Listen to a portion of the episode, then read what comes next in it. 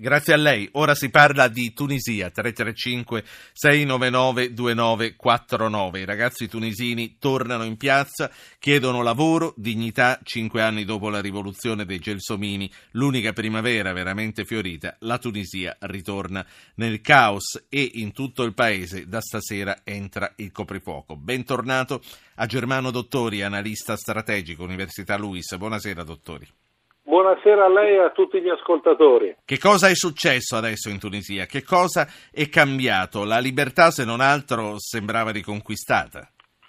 Questo è senz'altro vero e la Tunisia ha anche una delle costituzioni più avanzate tra quelle che sono state approvate in tempi recenti da uno Stato. Quello che sta succedendo è che purtroppo l'idea di muovere una guerra economica alla Tunisia da parte degli islamisti jihadisti sta dando i suoi frutti, nel senso che l'industria turistica tunisina è, a picco, andata a picco dopo gli attentati di cui eh, sono state vittime alcune località frequentate dagli stranieri, la disoccupazione non accenna a diminuire ma aumenta e dove c'è la fame scattano le proteste. Proteste, sono d'accordo con chi lo dice, che possono essere eh, sfruttate politicamente dagli estremisti per guadagnare proseliti e consenso.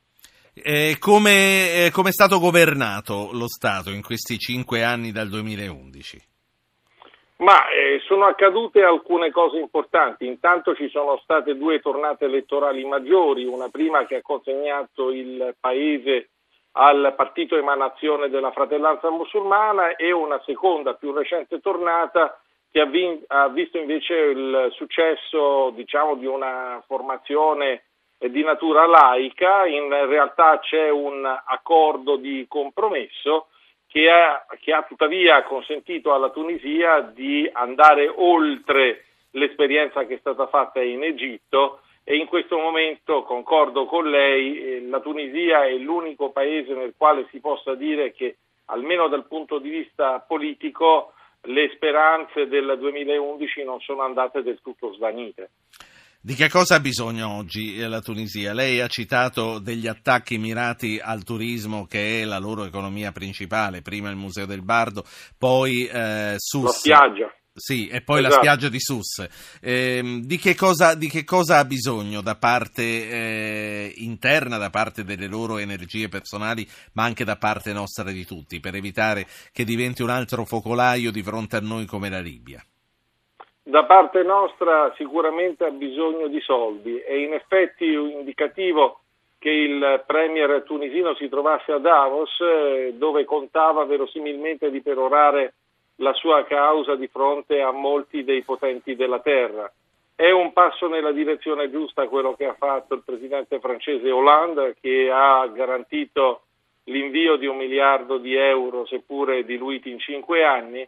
Bisogna sostenere in qualche modo l'economia della Tunisia prima che la Tunisia sprofondi nuovamente nel caos e ci ritroviamo, come dice lei, veramente con un altro focolaio è piuttosto importante. Anche perché l'ISIS da quelle parti ha un già ci stanno, esatto, stavo venendo a questo.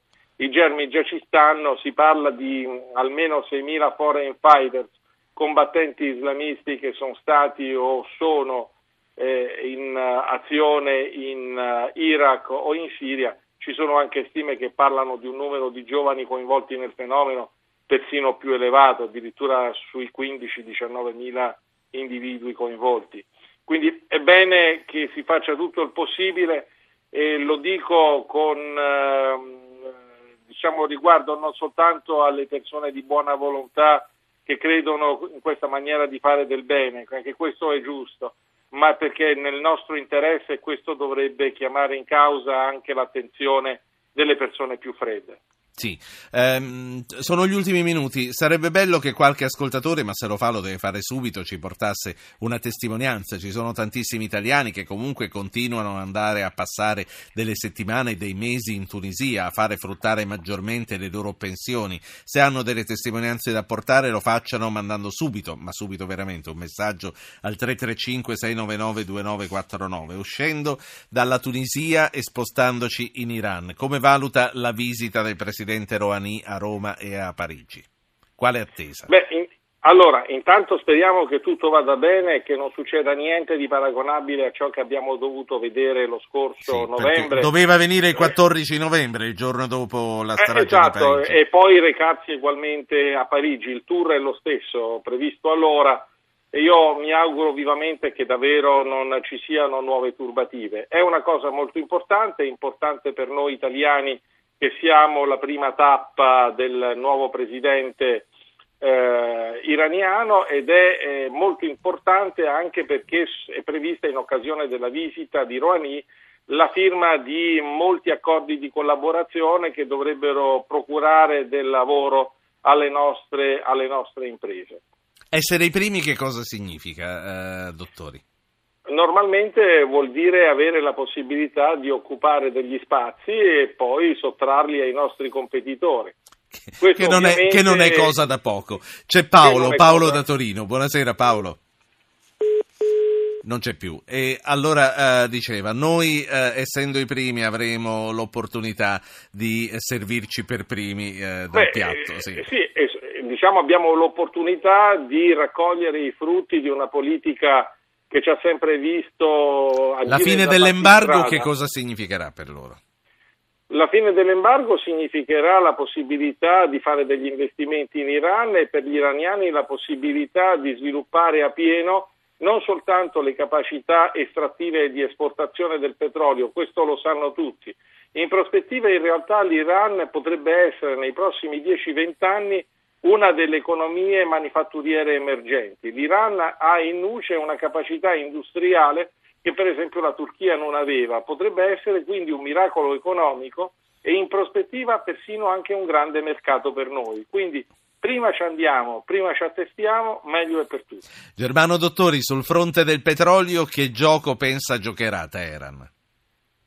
Ma Teheran ha bisogno di ammodernare l'industria estrattiva ed ha bisogno anche di dotarsi di una capacità di raffinazione.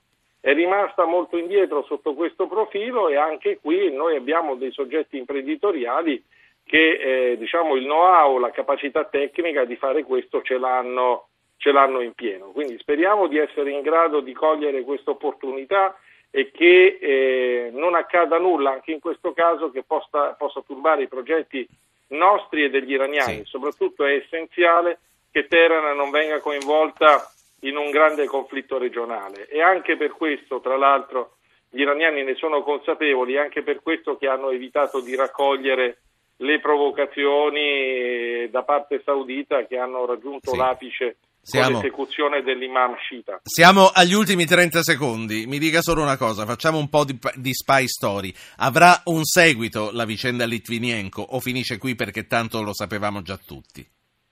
Propenderei per eh, la seconda ipotesi, lo sapevano tutti, ma certamente viene posto un altro ostacolo sulla via della normalizzazione delle relazioni tra noi europei e i russi.